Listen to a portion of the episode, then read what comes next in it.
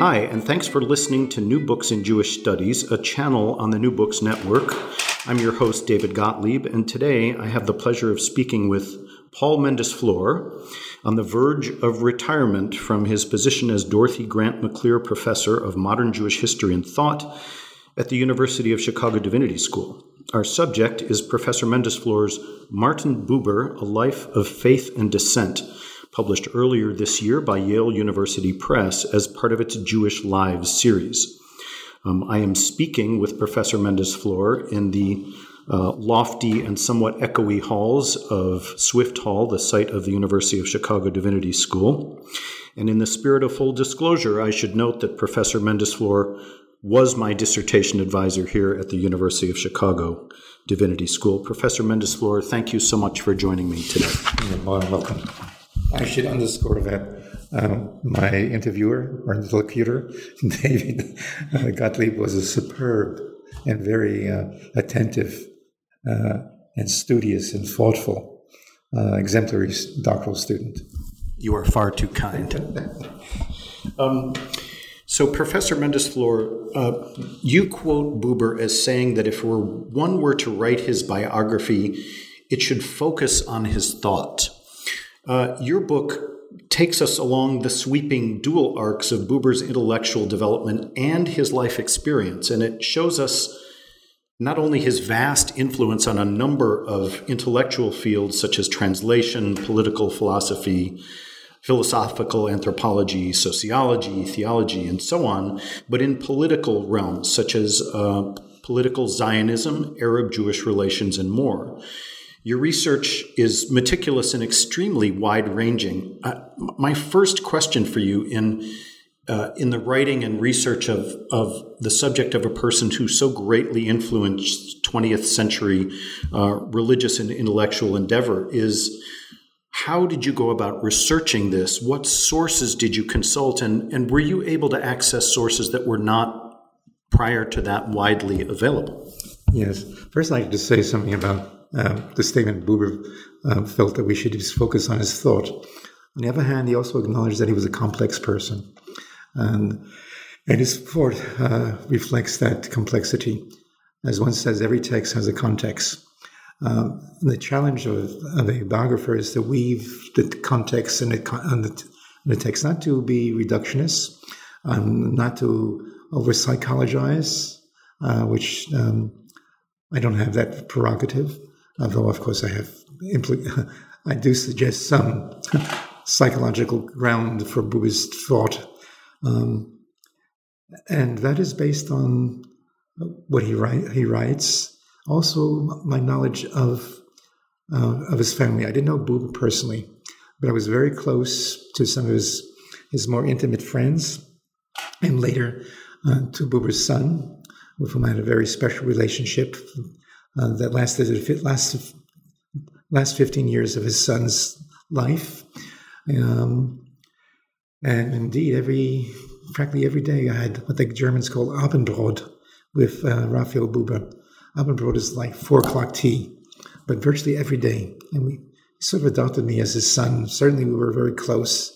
And in our conversations, which dealt with, of course, his father's legacy, but also dealt with his father's relationship to him, Raphael, and his sister, and more intimate details. So I have a certain familiarity with Buber, although I never knew him directly, but I knew the family well, very well.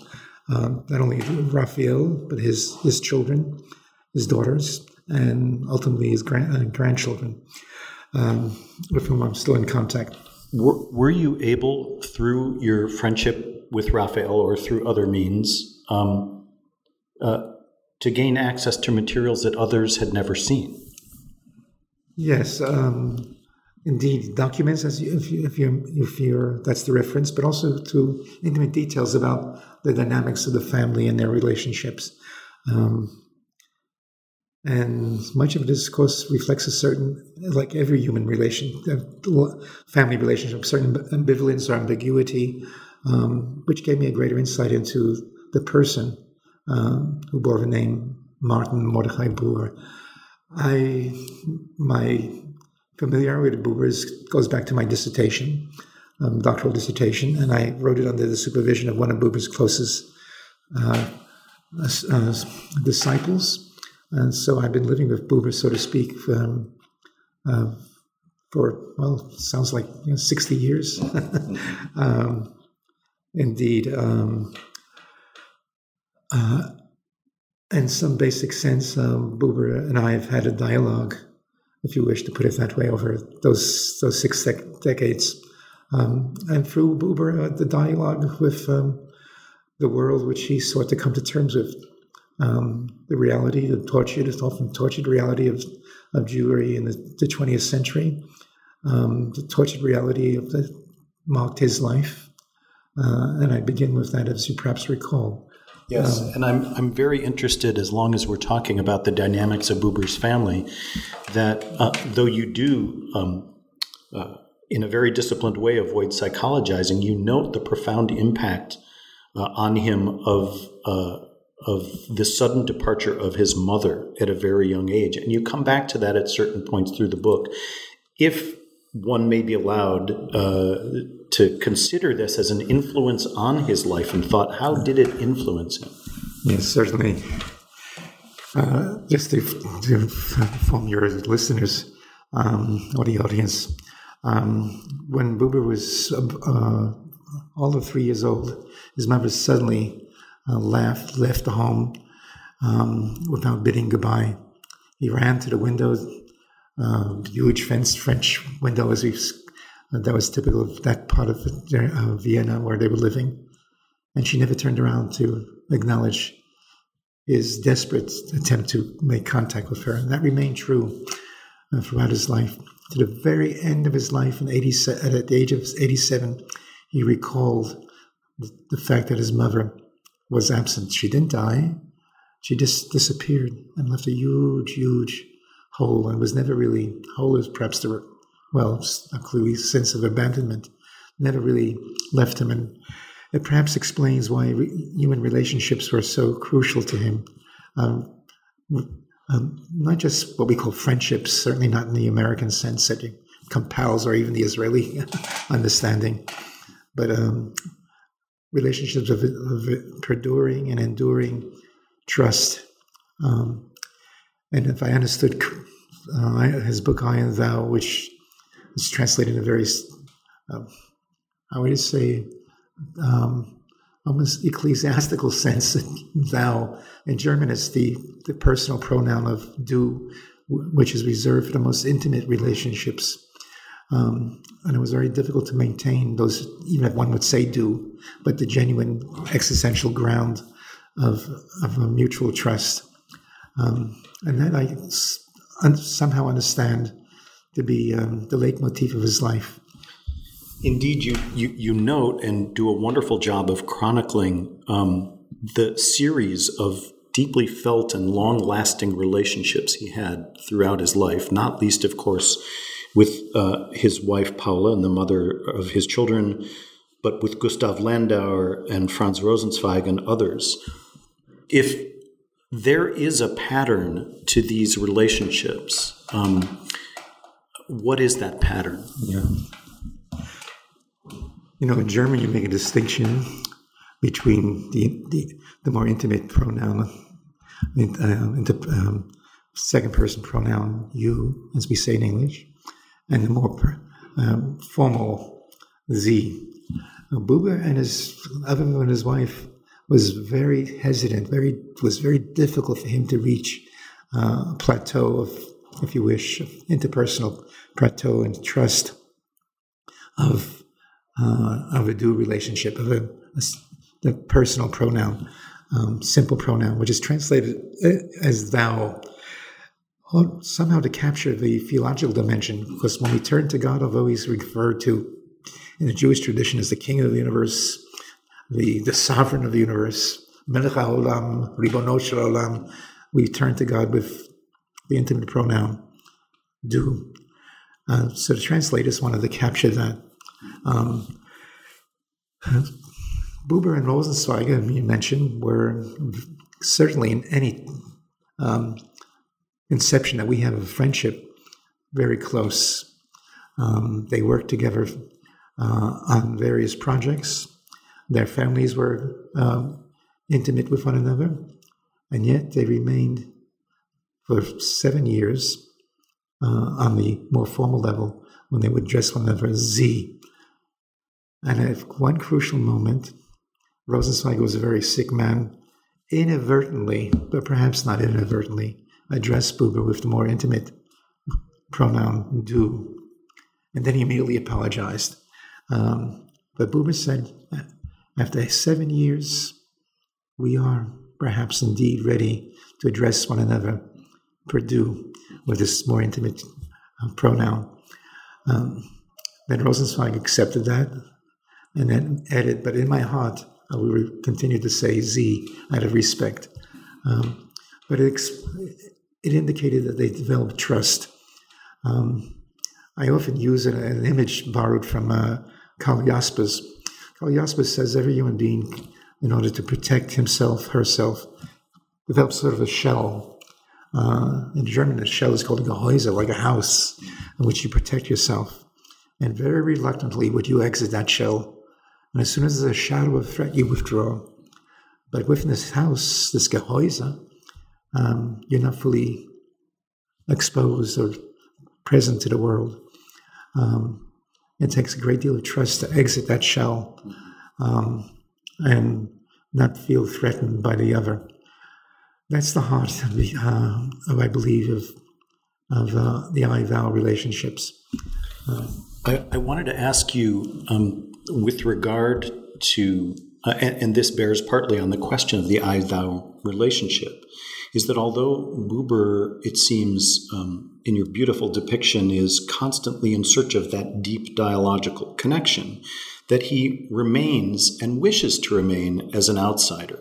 One of the bonds that exists between him and Franz Rosenzweig is a distrust of the academy and a desire to avoid at almost all costs being sucked into the orbit of traditional intellectual discipline. And this is captured in your title, A Life of Faith and Dissent. Now, looking at the titles in this Yale Jewish Lives series, one sees that there's always a second part of the title. But faith and dissent is such an interesting pairing because it suggests a desire to deeply belong, but also retains some aspect of critical distance. Is that an accurate depiction of his epistemology, and does it reflect part of the reason that he became particularly close colleague and collaborator of Franz Rosenzweig? Yes. Just a word on faith. Faith as a concept or a posture undergoes a long history within the human odyssey. In traditional Judaism, as in Islam, faith means loyalty. In the modern period, captured by Kierkegaard, is a leap.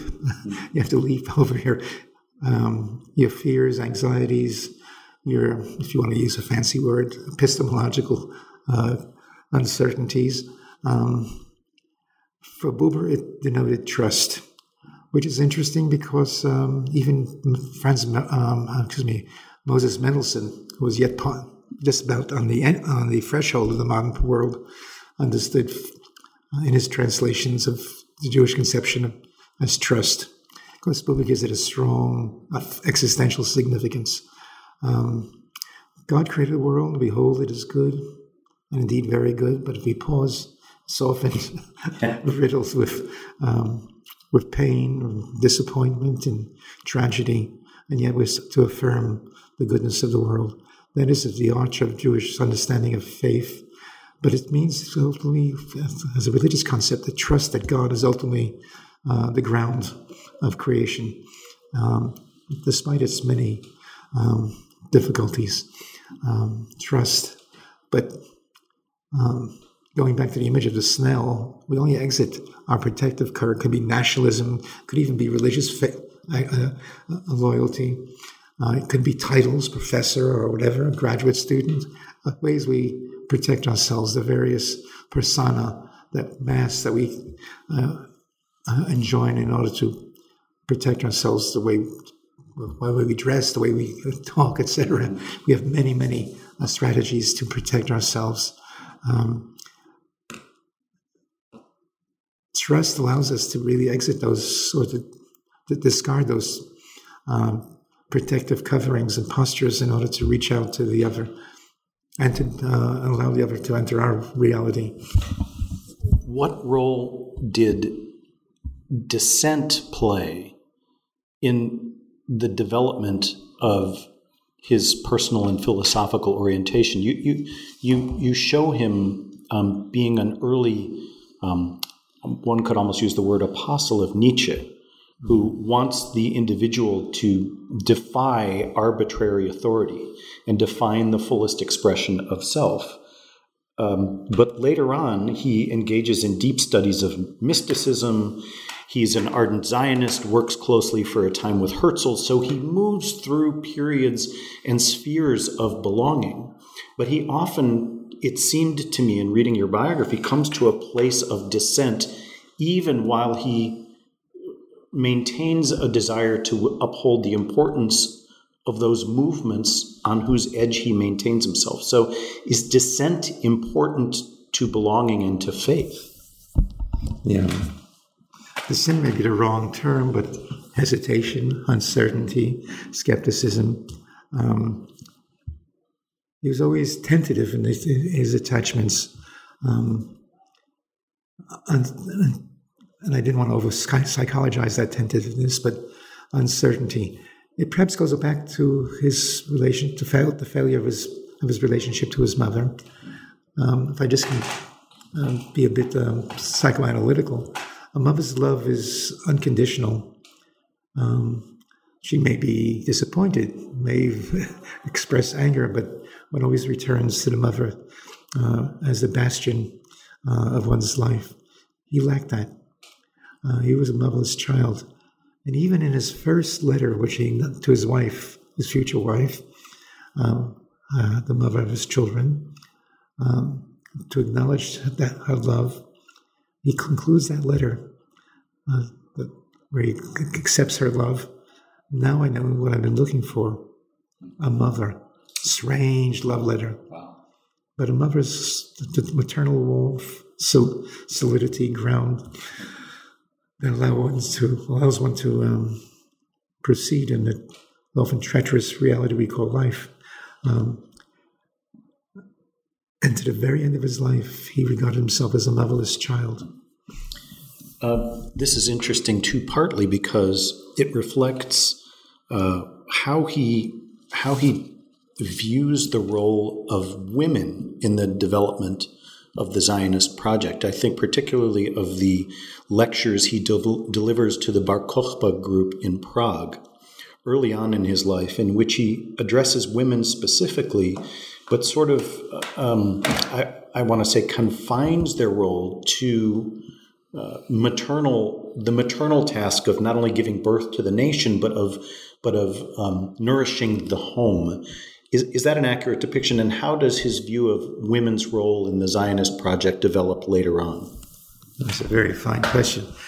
You should have told me beforehand so I could prepare you a more systematic and nuanced response. But woman, the image of the woman, the reality of a woman's love, which was in some basic sense absent because of the disappearance, not only the disappearance of the mother, but she refused to acknowledge his cry, "Mama," and didn't turn around. He met her once, very much later in his life, where he introduced his children to her, and she couldn't look at her in the eyes. Couldn't. He self-betrayed. And amongst the very last things he did, or conversations that we have of his, is he asked a psychoanalyst whom he met, and what's the source of human anxiety? And she gave a Freudian response. And he said, I had a miserable childhood. I don't think that can explain the fundamental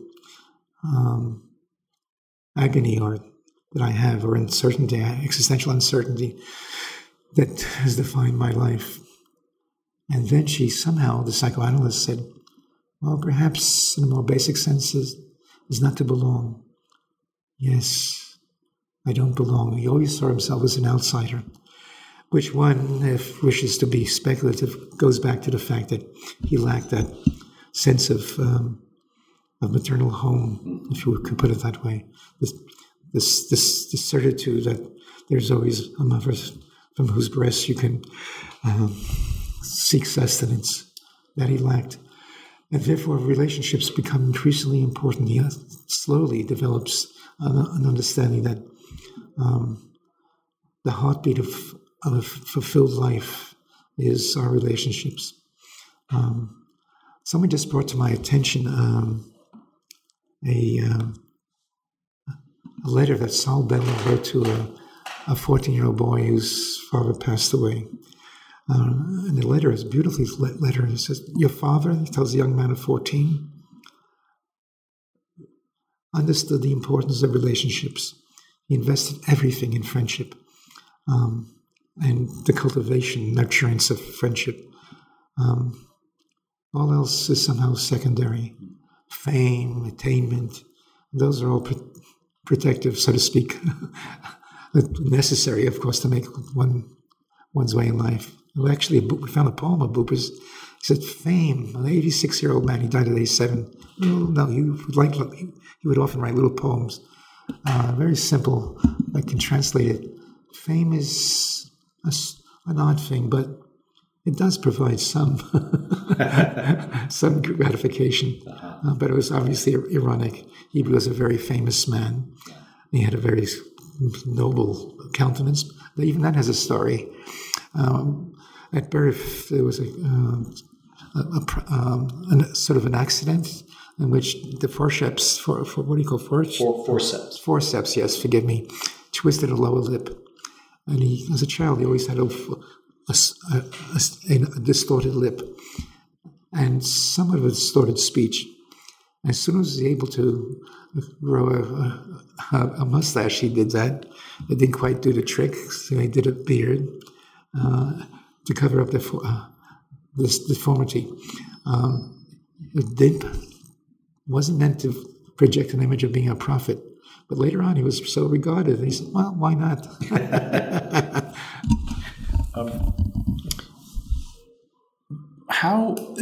Skipping a little bit in his biography, it seems as though when National Socialism comes to power in Germany, his wife Paula almost immediately apprehends the severity of the existential challenge to Jewish life in Germany and in Europe, and Buber doesn't. Buber thinks it's a transitional or transitory phase that can be overcome, especially if the Germanness of the Jewish population is made clear in Germany, but he comes to understand Nazism as representing an assault not only on the Jewish community, but on the life of the spirit. How does this become clear to him, and what does he do about it? Very well. I must compliment you before your radio audience that you're a good reader. Thank you. You taught me well. It's true. His wife, who was not born a Jew, and she eventually converted, and she had a greater attentiveness to the German spirit and its wiles, and perhaps its inclination to barbarity. He refused to see that initially, and put great trust in the Weimar Republic and in democracy. But within a few months, he realized that indeed that vision, that hope, that confidence was shattered. Buber had an existential commitment, though, to as many Jews, to the efficacy of rational discourse, to the Enlightenment. Should the Enlightenment fail us, then, to put it in American language, then we're in trouble. And he refused to do that. even when he eventually confronted the conflict, the seemingly intractable conflict between the Zionist settlement in Palestine and the Arabs, he ultimately felt obliged to affirm the vision of Book of Genesis. God created the world. Behold, it is good, indeed, very good. That is a matter of faith. So that's the title of the book, is A Life of Faith and Dissent. But a faith which is not naive, but faith that wishes to exit the shell that we create as individuals and as in peoples, nations, political formations, in order to live a life of faith, trust that the world is ultimately good. Not a naive affirmation of the world is good, but accept the challenge. If I may, just allow me, I recently published, forgive me for doing that way, but an article on Gnostic anxieties. In the wake of the First World War, particularly in Germany, where everything collapsed, there was a marked retreat from the Enlightenment and this vision of humanity. And many scholars, in the wake of the First World War, amongst them very great, significant liberal thinkers, such as Adolf von Hamann, who was considered the liberal Christian theologian, turned to Gnosticism. Gnosticism suggests, and it's a school of thought, many different branches, but it's generally speaking, has some characteristics. The world we live in is inherently awful. And ultimately, it's not where we human beings, as spiritual, destined to be spiritual beings, belong. So Gnosticism comes from the Greek word for knowledge. We know it from the word agnostic, I don't know. But Gnosis means sort of arcane knowledge, salvific knowledge, that we are able to grasp that knowledge, attain that knowledge. We free our souls from the incarceration in this material world, which is inherently compromises our dignity. And that also had its political correlation. Buber and many other Jewish thinkers, but particularly Buber, was wary of a Gnostic turn. He understood the temptation, but we must resist Gnosticism and affirm the world of creation. Towards the end of the Weimar Republic, Buber, together with similarly-minded Christian thinkers, established a journal called Kreatur, the Poor Creatures. Creatures with a responsibility to assure that this is God's world, God's creation. And that remained a motif in Buber's life. Despite all the tragedy and disappointments, often that we are betrayed by our families, in this case his mother, we have to affirm life. Somewhat related to that, there's so much in this book that I wanted to cover, and it would be fun to interview you for 3 hours, but our listeners would abandon us. But related to that is, in my mind at least, is the meeting that is facilitated and in which Buber eagerly participates in the mid-late 1950s, I believe, with the German philosopher Martin Heidegger.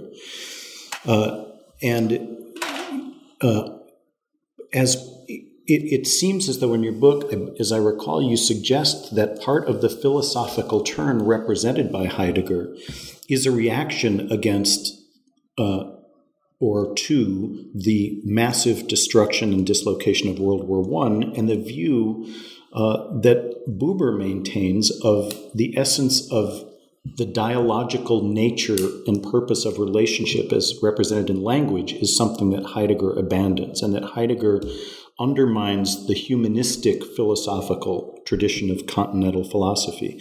But the fact that they even meet is rather astonishing, and his friends took him to task for that. What was the significance of that meeting with Martin Heidegger, and what if any, lasting effect did it have on Buber's view of Heidegger's philosophy? Again, that will require a seminar in and of itself on a variety of levels, philosophical as well as existential and perhaps even psychological, because Heidegger was known to have initially endorsed Nazism, and we even have witnesses that even at the end of the war, Heidegger still had in his lapel a swastika. And that raises questions whether he, although he had ultimately some reservations about Hitler, but the Nazi vision somehow still spoke to him. So why would a good Jewish boy, even as he aged, seek to have a relationship, even an intellectual relationship, with Heidegger? Of course, it's not only true of Buber and Hannah Arendt, but others. Heidegger seemed to establish a whole new way of understanding the human journey, and in a sense brought us back to questions of ontology as opposed to epistemology, which means how we know the world, how we are able to organize the world in its material, objective sense. Is this a table or is this a mic? Are these glasses which I'm wearing, as opposed to your earmuffs, which I that was the earphones that you're wearing. And of course, epistemology became very important in the sense that we should not just be baffled by the world, but the world has a structure, and if we're able to understand the structure, we can move it ahead and redesign certain features such to the betterment of humankind. But eclipse of that, and what is eclipsed by that, on a singular focus on epistemology, was the questions of the meaning of life. And those questions became more poignant, particularly pointing to the collapse of what seemed to be the collapse of the Enlightenment and the liberal project in the wake of the First World War. And that is understood as a return to ontology. What is the nature of human being? And that was Heidegger's question, and it was and Buber, as many of his generation, appreciated that turn. Although Buber was not very satisfied by Heidegger's approach to the answering that question, and turned to what we call philosophical anthropology. What is a human being? And all the permutations of what it means to be a human being, or to give expression to our humanity, which contradicted Heidegger's approach, without going into the details. But after the war, the opportunity arose to meet with Heidegger and to discuss the issues of language, speech. Is language the only vehicle in which we relate to one another, and how? And they did meet in a clandestine fashion, secretly, but it was Buber's initiative, which Heidegger accepted. And that just baffles us. But Buber wanted to probe, so it seems, Heidegger, why he turned to Nazism to address these questions or to deal with these questions. And it seemed that he eventually felt that Heidegger was not prepared to make that discussion, and basically withdrew.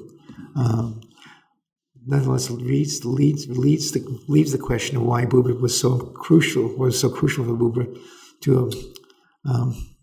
meet with Heidegger and to redress these questions. But Heidegger's philosophy had a magical, if you wish, pull on a whole generation, mm-hmm. Also Jewish, particularly Jewish thinkers. Mm-hmm. But Buber was not one. No, but he appreciated the question of Heidegger, and he kept on returning to the questions of Heidegger. And it helped Buber give focus to his own quest to understand what is human being. Buber emigrates to Palestine in 1938. He becomes a professor at Hebrew University, and he immediately sees the massive problem of how the Zionist project is approaching the Arab population. And he becomes somewhat it's an understatement to say he becomes a controversial figure, because he urges rapprochement and community building with the Arab community in Palestine. How does that, and this seems consistent with his desire for fully meeting the other, how does this affect how he is seen in Palestine in the emerging state of Israel? Yeah. Of course, even before he emigrated to Palestine, he had misgivings about certain direction that the Zionist movement had taken. It also goes back to his relationship to Herzl. Zionism is a coat of many colors, such as Judaism and human life in general. But Zionism had many colors, and he was associated with the Zionism that was less concerned with political advancement of Jewish needs, particularly as focused on attaining a sovereign political home, initially anywhere, but ultimately in Palestine. And it's known as political Zionism. He was never really a follower of political Zionism, what was roughly called cultural Zionism. Zionism is a way of renewing Judaism such that it addresses the modern condition, the way we now think about the world and the like. We have a much more universal, cosmopolitan compass to what we consider to be thought and human relationships. Sometimes it's called spiritual Zionism. And within that, there are all sorts of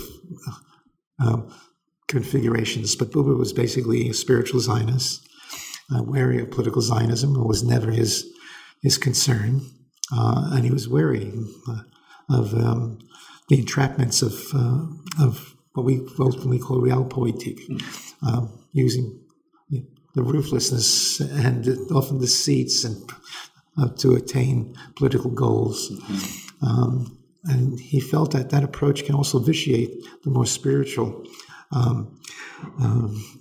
ambition might be the wrong word, a vision of Zionism, which he remained more or less attuned to with constantly revising his understanding of what spiritual renewal would be. And the great test of that was the conflict with the Palestinians. The Palestinians were living in Palestine. Almost sounds like a tautology, but they were Arabs living in Palestine for centuries, and they were the majority population of the British Mandate. Mandate being what Great Britain was granted tutelage of area known as Palestine after the First World War, granted by Western powers, not with the consent of the local population. And within that context, the British gave a certain mandate to the Zionist organization, not sovereignty, but establish a homeland, however that may be defined, within Palestine, much to the chagrin of course, the local population. Buber understood that chagrin, which Britain and the Zionist leadership sought to ignore. And Buber said, we can't, on a variety of politically we can't, and also humanly we can't ignore the fact that there is a Palestinian population, and that at least at that time, those, well, up until the establishment of the State of Israel, they were the majority population living there in the land for centuries, not as outsiders, not as foreigners, but an indigenous population. The conflict, to say this in broad terms, a political conflict, and thus ultimately a military conflict with the Palestinians would, even given the exigencies of the Holocaust, the Nazism, would only emasculate, defame, undermine the spiritual objectives, if you wish, or visions of Zionism. Buber was not opposed to Jewish settlement in Palestine, but it should be in a way which does not undermine or challenge Palestinian sensibilities and rights. And that was a very difficult formula, of course. How should we read Buber today? What in an era of resurgent nationalism and divisions between individuals and community? What is his writing telling us today? And if you were to send us to particular works of his, which works would you suggest? Right. I think it would be a disservice to Buber and to ourselves if we read Buber as hagiographically as a saint. He himself went through many, many revisions. And constantly revised his understanding of himself and others and the Zionist project. But what remained, so to speak, the lodestar was that we have to learn somehow to live with one another with dignity. mutual dignity. And that led him to seek how we can do such. He urged us, and even in his own writings, never to think in a doctrinal fashion. Constantly revise our understanding of a given situation. Buber has been compared to what we often call situational ethics. The situation determines how we respond. Of course, that's not quite, well, because Buber had principles which were independent of the situation, but they always must be adjusted to the situation. And that's what he calls dialogue. Dialogue with our fellow human beings and dialogues with the situations in which we find ourselves. Dialogue is difficult. We can often have mismeetings. We often can misunderstand ourselves as well as the other with whom we are engaged.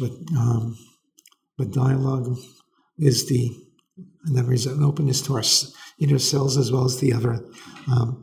The dynamic that is crucial. The religious aspect, where you do call it the book of life of faith and dialogue and dissent, and that is ultimately to affirm the goodness of life, the possibilities of life. Someone would ask me, what is Jewish about Paul Buber's thought? Perhaps that is the ultimate. To see Sheba with his friend Franz Rosenzweig, was also deeply alert to the tragic fibers or texture of life, the difficulties we all confront with ourselves and others, sometimes brutal, sometimes simply a question of misunderstanding, but nonetheless, Rosenzweig says at one point, what is the most hurtful thing in life is to be misperceived. And that's probably true of all of us. However, Rosenzweig also concludes his book, The Star of Redemption, with two words, in life. We're not to retreat from life. Or as we simply say, almost in a trivial fashion, l'chaim, to life. With full awareness of life is, the ultimate signature of life is our death, which is obviously the great enigma and great pain, but within the bounds of that, our finitude, we affirm life.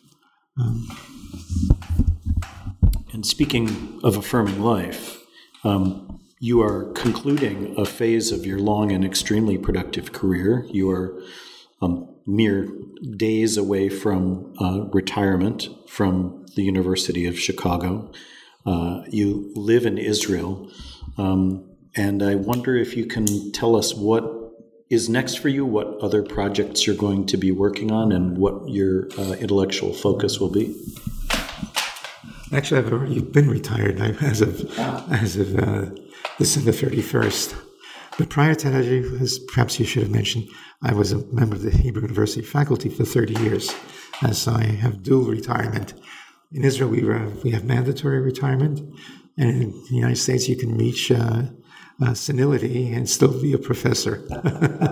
I don't know if that's a judgment that I'm senile or not, but let me just say that that question was raised to a great German historian, Theodor Mommsen.